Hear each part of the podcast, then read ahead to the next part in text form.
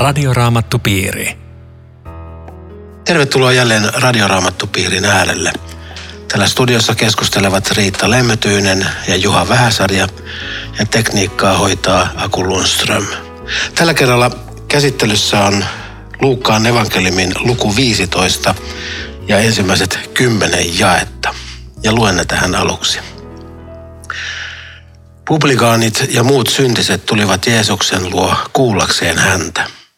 Fariseukset ja lainopettajat sanoivat paheksuen, tuo mies hyväksyy syntiset seuraansa ja syö heidän kanssaan. Silloin Jeesus esitti heille vertauksen. Jos jollakin teistä on sata lammasta ja yksi niistä katoaa autiomaahan, niin totta kai hän jättää ne 99 lähtee sen kadonneen perään ja etsii kunnes löytää sen. Kun hän löytää lampaansa, hän nostaa sen iloiten hartioilleen. Ja kotiin tultuaan hän kutsuu ystävänsä ja naapurinsa ja sanoo heille, iloitkaa kanssani, minä löysin lampaani, joka oli kadoksissa. Minä sanon teille, näin on taivaassakin. Yhdestä syntisestä, joka kääntyy, iloitaan siellä enemmän kuin 99 hurskaasta, jotka eivät ole parannuksen tarpeessa. Tai jos naisella on kymmenen hopearahaa ja hän kadottaa niistä yhden, niin totta kai hän sytyttää lampun, lakaisee huoneen ja etsii tarkoin, kunnes löytää sen. Ja rahan löydettyään hän kutsuu ystävättärensä ja naapurin naiset ja sanoo, iloitkaa kanssani, minä löysin rahan, jonka olin kadottanut. Yhtä lailla sen sanon teille, iloitsevat Jumalan enkelit yhdestäkin syntisestä, joka tekee parannuksen. No niin, Riitta, tämä luku 15 on tällainen kadonneiden tai löytyneiden luku, jossa on kolme eri tarinaa. Tämä on niin täynnä hyvää sanomaa, että kukaan toinen ei löydy rinnalle, joka voisi sanoa jotain näin hyvää epäonnistuneelle ihmiselle. Ja jos ajattelee nyt näitä kuulijoita, niin en yhtään ihmettele, että heillä oli jano. Tota mä haluan kuulla lisää tätä ei ole mulle keisari Augustus eikä korkein neuvosto eikä mikään farisialainen suuntaus luvannut ja sanonut kuin tämä Jeesus. Olisi ollut todella hämmentävää, koska he oli tottunut siihen lain opettamiseen ja lain täyttämiseen ja sitä kautta kenties tulevansa Jumalalle hyväksytyksi. Yhtäkkiä tuleekin Jeesus ja puhuu aivan hmm. toisenlaista sanomaa, niin se on todella varmaan men uponnut siihen maahan aika hienosti. Tämä, tässä on aika jännä, että se on niin korostetusti tuotu esiin, että kuulijat jakautuu kahtia. On nämä publikaanit ja syntiset, tähän voisi miettiä vielä kerran, että ketä ne sitten oikeasti oli. Ja sitten fariseukset ja lainopettajat, jolle meni aina väärään kurkkuun, jolle tämä hyvyys oli liikaa. Miksi se oli liikaa? Aivan. Eli publikaanit. Ketäs Juhana oli? Joo, publikaanit tota, tarkoitti oikeastaan semmoista joukkoa juutalaisia, jotka, joka oli suostunut Rooman imperiumin palvelukseen sen verovirkailijaksi.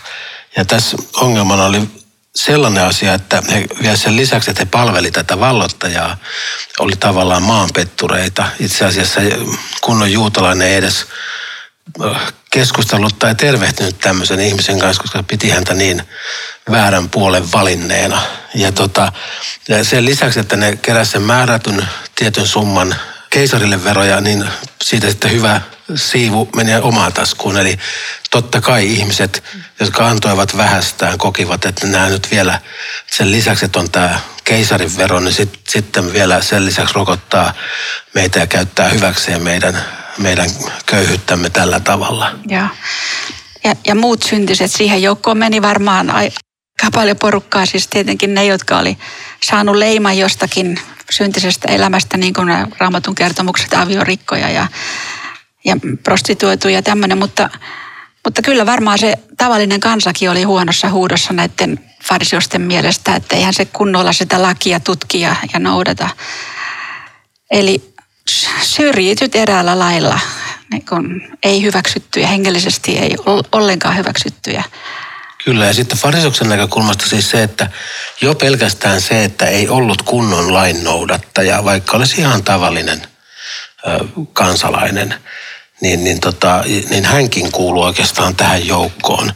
Ja, ja tota, Paavali kutsui näitä ilman lakia e- eläviksi ihmisiksi, eli tota, niiksi, jotka eivät jaksaneet tai on, onhan varmaan osa syy myöskin se, että osa uupui tähän lain täyttämiseen, eikä koki, että ei, tämmöistä ei jaksa. Ihan sama, sama voidaan ajatella tänä päivänä, jos on kovin lakihenkistä julistusta, niin kuka sitä niin kuin jaksaa, kuka siitä saa ruokaa.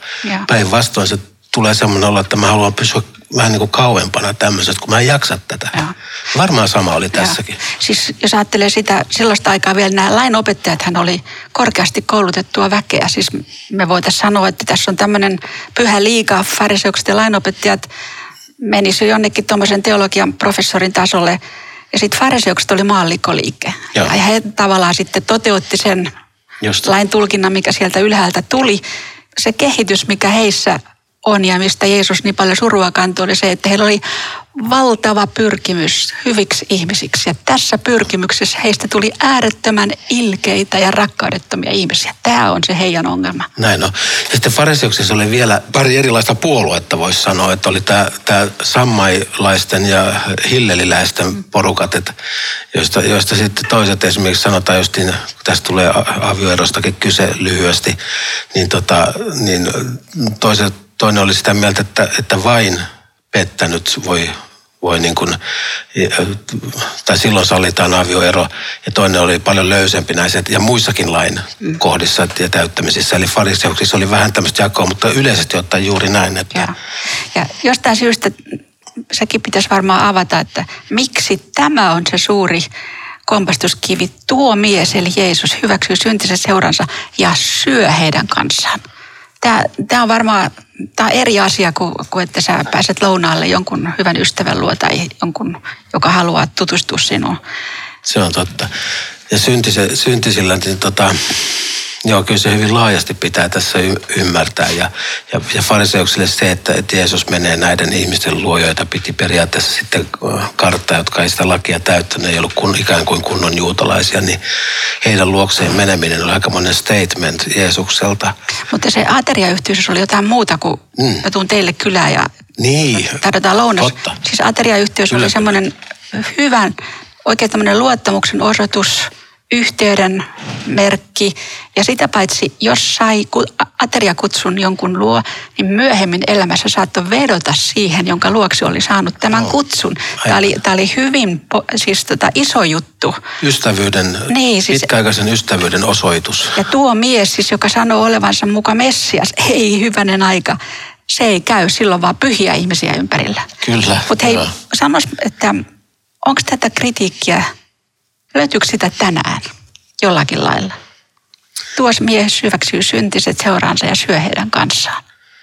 Tuo on erittäin hyvä kysymys ja, ja kyllä mä jotenkin ajattelen, no mä en tiedä miten tässä nyt uskaltaa ruveta tuulettamaan, mutta, mutta siis kyllä, kyllä varmaan meidän kristittyjä, varmaan itse voi peilinkin katsoa, niin, niin voi olla tätä samaa asennetta, jos, jos ei ole ikään kuin täytä niitä, niitä tota, kristityn vaatimuksia, mitä minulla on. Siis mä, mä törkäsin tähän työmatkalla Pohjois-Suomessa, kun tota, raamattuopetuksen jälkeen syntyi keskustelua, kuka on kelvollinen ehtoollisvieras.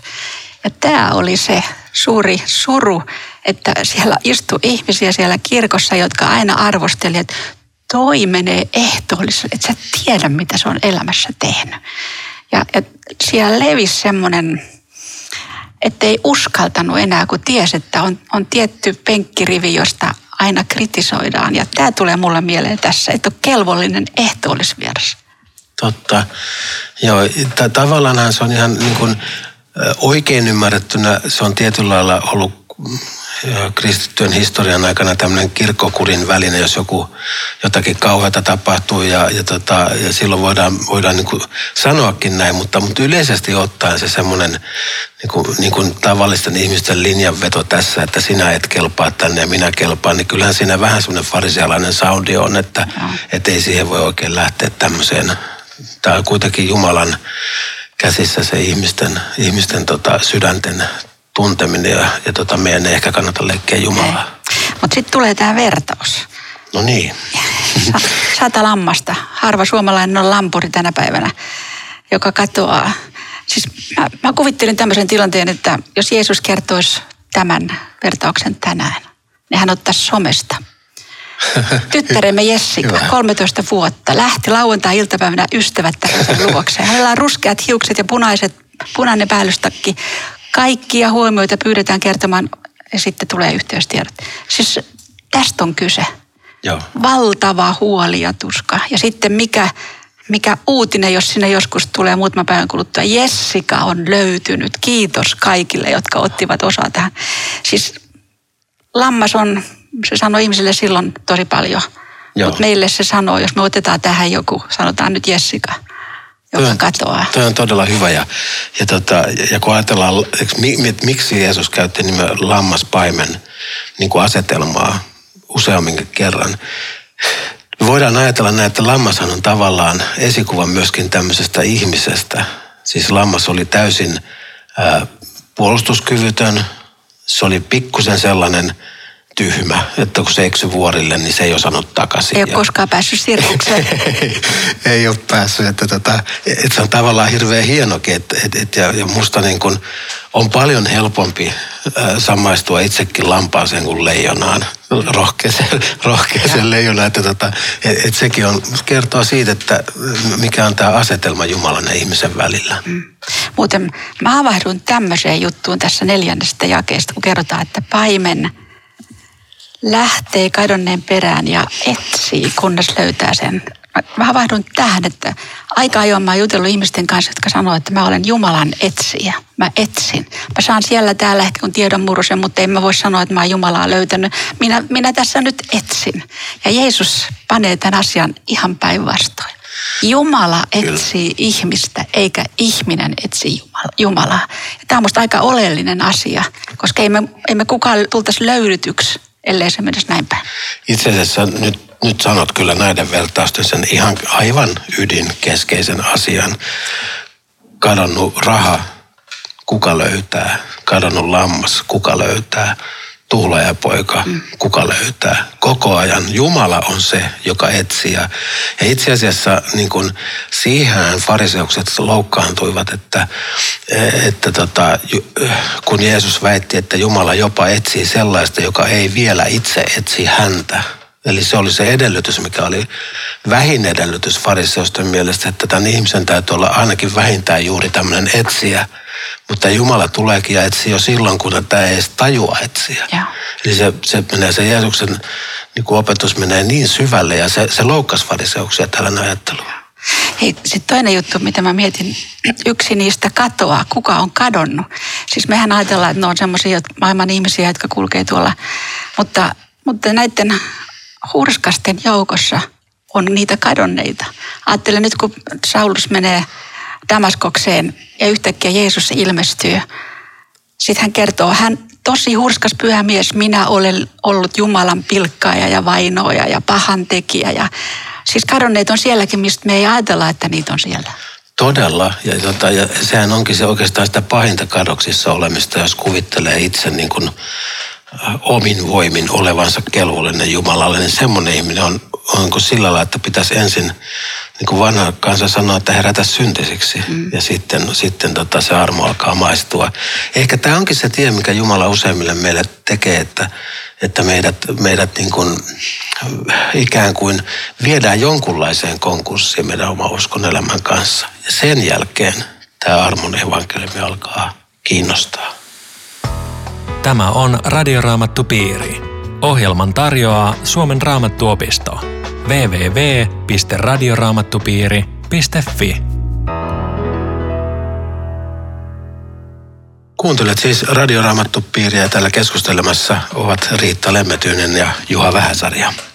Äsken tuossa puhuttiin, että oikeastaan löydettiin tämä keskeinen pointti, että oleellista on se, että meitä etsitään, eikä niin, että me olemme jotakin tässä kauheasti tekemässä ja sitten Jumalakin meidät ehkä hyväksyy vaan hän etsii meitä jo silloin, kun edes ennen me itse sitä tajua ja kutsuu erilaisin tavoin yhteyteensä.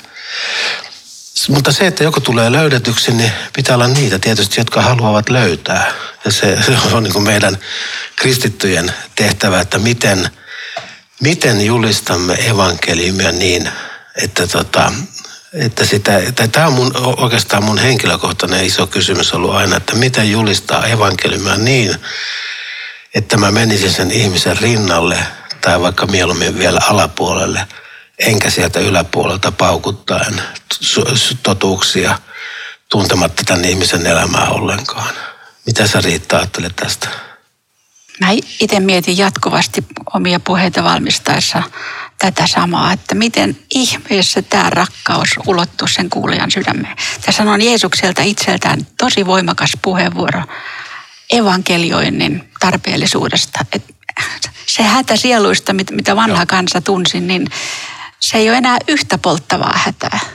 Ja mäkin kannan siitä huolta ja, ja kyllähän oikeastaan tämä työmuoto, mitä me tässä nyt tehdään Radio Raamattopiiri, niin tämän niin kuin perimmäinen tarkoitus on juuri tämä, että Jumalan hyvyys tulisi niin lähelle, että kuulija tajus, että on kysymys minusta. Mulle se kuuluu. Joo, ja just, just se, että, että se niin kuin, tämä kipu, niin kuin, että miten sen armon evankeliumin saisi todella niin kuin, tuoda tarjottua niin, niin lähelle, että, että jokainen tajuaa, että, että se kuuluu sille, sille kaikkein viimeisimmäksi itseään tuntevallekin. Ja se kantaa niin kuin kaikenlaisissa elämäntilanteissa olevat ihmiset turvaan. Että et sinne on niin kuin, ei ole portaita, ei ole kynnystä edes, niin, tota, niin se, semmoisen evankeliumin, tai sanotaan näin, että kun osaisi saannata lakia niin kuin se on, niin kuin Jeesus tässä vie, vie tota sen lain myöskin tässä luvussa, niin vie, vie niin kuin sinne tappiin saakka. Että, että tota, se ei ole sitä, että, että minä teen osan ja Jumala hoitaa loput, vaan, vaan, tota, vaan se laki on todella tiukka ja se tekee meistä jokaisesta syyllisen. Se vie meidät jokaisen samalle viivalle. Ei ole kukaan yläpuolella toisen, ei ole kukaan hurskaampi kuin toinen, vaikka sitä luulisi. Mm. Niin miten tällaisen, niin kuin, mä ajattelen jotenkin, että kun se armon evankeliumi avautuu, niin, niin siinä on jotakin niin, niin sielunhoitavaa ja elämää parantavaa, siis pelkästään jo sillä, että minä tällainen ihminen kelpaan Herralle. Joo. Ja joku voisi tietysti miettiä sitäkin, että mit, mitä mä teen tämmöisellä sanomalla kuin syntisten vapahtaja. Joo. Ja, ja mä, mä kattelin tässä joku aika sitten kuvaa katulapsesta. Se oli surkea näky. Nälkäinen, janoinen, repaleinen, likainen ja istui siinä rapposilla. Ja, ja mä mietin, että voi, voi lapsparka, että sulla on valtavasti tarpeita, pitkä lista, jos, jos lähdetään katsomaan. Mutta mikä on sun kaikkein suurin tarve? Vaikka se lista täyttyisi, niin kaikki ei olisi kuitenkaan vielä täytetty. Ja sitten mä tajusin äidin tarve. Jos sulla on äiti, kaikki tarpeet tulee tyydytetyksi. Ja sama koskee mun mielestä jokaista ihmistä. Meillä on valtava määrä tarpeita, pitkä lista, se voidaan täyttää se lista. Mutta mikä on sun syvin tarve? Vapahtajan tarve. Ja sen takia me ollaan tässä evankeliumin asialla, koska just tämä tarve on se, jota ilman ei elämän jano sammu. Näin on, ja, ja, tota, ja se, että osa, osattaisiin niin kuin, no tietysti se on aina pyhän hengen työ. Uskon syntyminen, synnyttäminen on aina pyhän hengen työ, ja me, me voidaan vaan pitää niin kuin tarjolla sanaa, tarjolla evankeliumia, ja se on, se on Jumalan työ. Mutta jotta, tai itse mä ajattelen aina näinkin, että käännän sen näinpä, että, että rukoilen, että itse en olisi esteen ainakaan sille, että joku löytää Kristuksen, että osaisi silleen puhua näistä asioista. Ja, ja, tota, ja musta on aika hieno, tota, edesmennyt piispa Puu Järts sanoi aikanaan, että, että meidän pitäisi kirjoittaa jokaisen kirkon oven yläpuolelle, aina kun kirkossa vietetään ehtoollista, että tuo mies hyväksyy syntiset seuraansa ja syö heidän kanssaan. Ja mä ajattelin, että siinä on jotakin, jotakin puhuttiin tästä ehtoollisesta, niin, niin tota, myöskin se, että, että ehtoollisvieraanakin voisi että kun olen se syntinen ihminen, niin silloin minä juuri kelpaan. Tässä on semmoinen, semmoista kaksi pointtia, siis vielä tämä jää viisi, musta on puhuttelevaa, kun hän löytää lampaansa, hän nostaa sen iloiten hartioilleen. Siis ei yhtä ainutta sanaa, että hei, vitsit, mitä sä oot tehnyt ja arvaa, mikä vaiva tämä nyt oli ja, ja katokki, että ettei tämä toistu pelkkää ilo. Ja sitten ja sitten tulee tämä yhteisö, hei mun on pakko kutsua teidät tähän nyt mukaan. Ja tämä aiheuttaa kritiikkiä, että tota, kun, jos enkelit iloitsee, mm. miksi nämä fariseukset valittaa? Erittäin hyvä kysymys. Ja tota, tämä lampaan ja paimenen suhde vielä, niin kuin, niin kuin sekin tässä vielä muutama ajatus siitä, niin, niin, tota, niin siinä oli sellainen, saattoi olla paimenilla, en tiedä onko tänäkin päivänä edelleen, että jos oli lampaita, jotka oli tämmöisiä vähän villimpiä ja meni etäälle tästä paimenesta, niin tämä paimen saattoi jopa tehdä niin, että hän katkaisi tämän lampaan jalan. Ja sen jälkeen nosti tämän lampaan harteilleen ja hoiti sitä niin kauan, että se pystyi jälleen kävelemään – Miksi? Sen takia, että kun se laittoi sen jälleen kävelemään, niin sen jälkeen se lammas ei mennyt koskaan kauas paimenestaan. Vähintäänkin aina oli katse kontaktissa, että, hän, että se lammas näkee tämän paimenen koko ajan. Ja, tota, ja siinä on jotakin mun mielestä hienoakin sillä lailla, että kyllähän meidän elämänne jalankatkaisupaikat ja tämmöiset on niitä, jotka kutsuu Jeesuksen luokse mutta myöskin sitten, tota, kun näissä ahdingoissa Herramme meitä hoitaa, niin meistä alkaa tulla tällaisia lampaita, jotka ei halua päästää sitä paimenta katseeltaan. Et siinä on joku hieno, siinä on kyllä todella, tuntuu tietysti aika raalta, mutta kyllähän se elämäkin tuntuu väliin sellaiset. Kyllä meidät pannaan väliin sellaisia paikkoja, että ajatella, että kuinka hyvä Jumala voi sallia meille, meille tämmöisiä asioita. Mutta kun katsotaan niin kuin pitkässä kuvassa, niin Jumalan niin kuin katsantokanta ei ole tämä viikko eikä kaksi, vaan vuosia, aika ja ikuisuus. Ja. Mä mietin vielä tätä, tätä farisiosten asennetta, että kun tässä kutsutaan ystävät iloitsemaan ja sitten vielä taivaassa iloitaan, että mikä se oli se este, että tämmöisestä löydetystä ihmisestä lampaasta ei päästy iloitsemaan. Kun Paavali tuli uskoon, niin sehän herätti närää. Mm. Ei, ei, ei me voida semmoiseen luottaa. Sehän on, sehän on semmoinen ja semmoinen ollut aikaisemmin. Ja mä, mä uskoisin, että tässä takana on se, että kun fariseus hyväksyi jonkun ihmisen takaisin yhteisöön, ensin katsottiin, että oot sä tunnustanut synnit oikein kunnolla, oot sä katunut syvästi, oot sä hyvittänyt, sitten tulee testiaika ja sitten lupaa, että älä teet sitä samaa enää uudelleen. Eli tämä on meidän ihmisten tapa hyväksyä yhteisöön. Ja, ja paimenesta kerrotaan, että hän nostaa sen iloiten hartioilleen. Siinä kaikki. Totta, mitä sanoit. Ja, ja tota, jos ajattelee sitten tämmöisen kristinuskonen farisealaisuuden niin kuin kaksi merkittävää eroa, niin, niin erittäin hyvä kirja on tästä toi Hugo Odeperin Jeesus ja fariseukset, jossa, jossa paljon, paljon tästä puhutaan. Ja siinä on just tämä, että tämän koko fariselaisuuden peruspylväs oli se, että omisti elämänsä Jumalan tahdon eli lain täyttämiselle. Ja, ja tota, sitten löysi sitä kautta totuuden ja sitä kautta tuli vapaaksi. Tämä oli se, niin se kuvio, mikä heillä oli. Ja just tästä, tästä tämän vapauden puutteesta Jeesus heitä moitti. Että kun he ei tunne totuutta, niin siksi he ei myöskään voi olla vapaita. Ja tota, no miksi he ei tunne totuutta ja ole vapaita? Siksi, että oli ottaneet tehtäväkseen tulla hyviksi. Ja tota, kyllä tästä niin kuin voi meistä itse kukin löytää niin kuin itsensä herkästikin. Ja, ja tota, eli Fariseus sanoi, että ihmisen pitää tahtoa hyvää ja hän voi tehdä hyvää. Ja tähän sitten kristinusko sanoo juuri tämän niin syvimmän totuuden, joka, joka on sen armon löytymisen edellytyskin, että luonnostaan ihminen ei voi tahtoa eikä tehdä hyvää, vaan me tarvitaan sitä paimenta, joka meitä auttaa. Muuten mä oletan, että tämä, kun sä puhut noista fariseuksista, he kuulijoina ja lainopettajat, niin eihän he voinut välttyä siltäkään, että hehän sitä raamattua tutki. Nimenomaan, ja siellähän oli Hesekiel siellä oli Jumala, joka on paimen, joka etsii kadonnutta, nostaa tuo kotiin.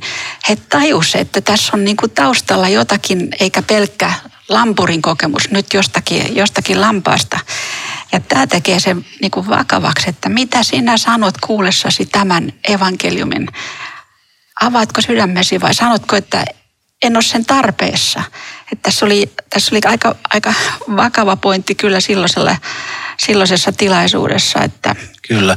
Ja sitten se, sit se just Hesekielen, niin kuin sanotaan vaikka 34. luku Hesekielessä, missä puhutaan tästä, näistä paimenista, joita, joita tota, Jumala moitti siitä, että he ei hoida näitä hoida näitä niin kuin jalkansa katkaiseita niin kuin, lampaita ja, ja he ei hoida sitä paimenen tehtävänsä, niin kyllähän tämä niin kuin itsekin pappina ja, ja tota varmaan niin kuin kaikilla evankeliumin julistajilla, niin kyllä meidän niin kuin, täytyy aina nämä kaikki mennä niin kuin oman sydämen kautta, että, että osataanko me pitää sitä evankeliumia esillä sillä lailla, että ihmisillä on mahdollisuus niin kuin ottaa se omakseen ja uskoa, että tämä kuuluu myöskin minulle. Tietysti näissä on syvimmältään aina pyhän hengen työ, niin kuin, niin kuin puhuttiin, mutta, mutta kyllä meidän täytyy niin kuin itsekin sitten niin kuin ihan vakavasti aikaa jo nyt tutkailla sitä, että miten me elämmekö me siitä evankeliumista, osaammeko sitä välittää niin, että, että myöskin se heikoin kuulija siellä voi siihen tarttua. Ja tämä olikin yksi sellainen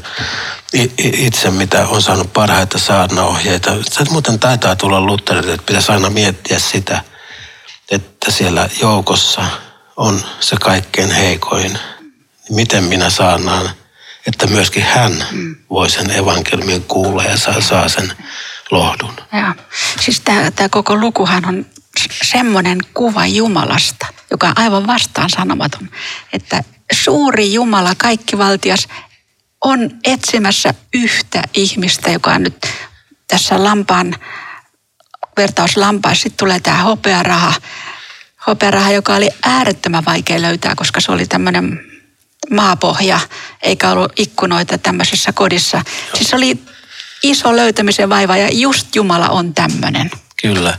Ja sitten se, se raha, joka oli kadonnut, niin, se, niin kuin naisillahan oli nämä, nämä tota, kuulemma tämmöiset, tämmöiset kaula, koristeet, jossa oli, oli tämä oikeastaan koko omaisuus roikkui niissä, niissä tuota, koristeissa. Kun katoo tämmöinen raha, niin se on niin arvokas. Ja tota, sehän kertoo myöskin tavallaan mutkan kautta, että Jumalalle me olemme niin arvokkaita. Kyllä. Radioraamattu piiri. No niin, hyvät ystävät. Tämänkertainen radioraamattupiiri alkaa olla tässä. Ja voinko pyytää vielä Riitta, että hiljennyt tässä, tässä rukoukseen vaikka sinun sanoin. Rakas vapahtaja, maailmassa ei ole mitään, jonka voisimme asettaa rinnallesi, joka olisi näin hyvä, armollinen ja laupias. Ja tämän armon ja laupoiden varamme saamme heittäytyä just semmoisina kuin olemme. Kiitos siitä, että sinä annat anteeksi, armahdat. Annat elämälle uuden sisällön ja tarkoituksen. Amen. Amen. Kiitos Riitta.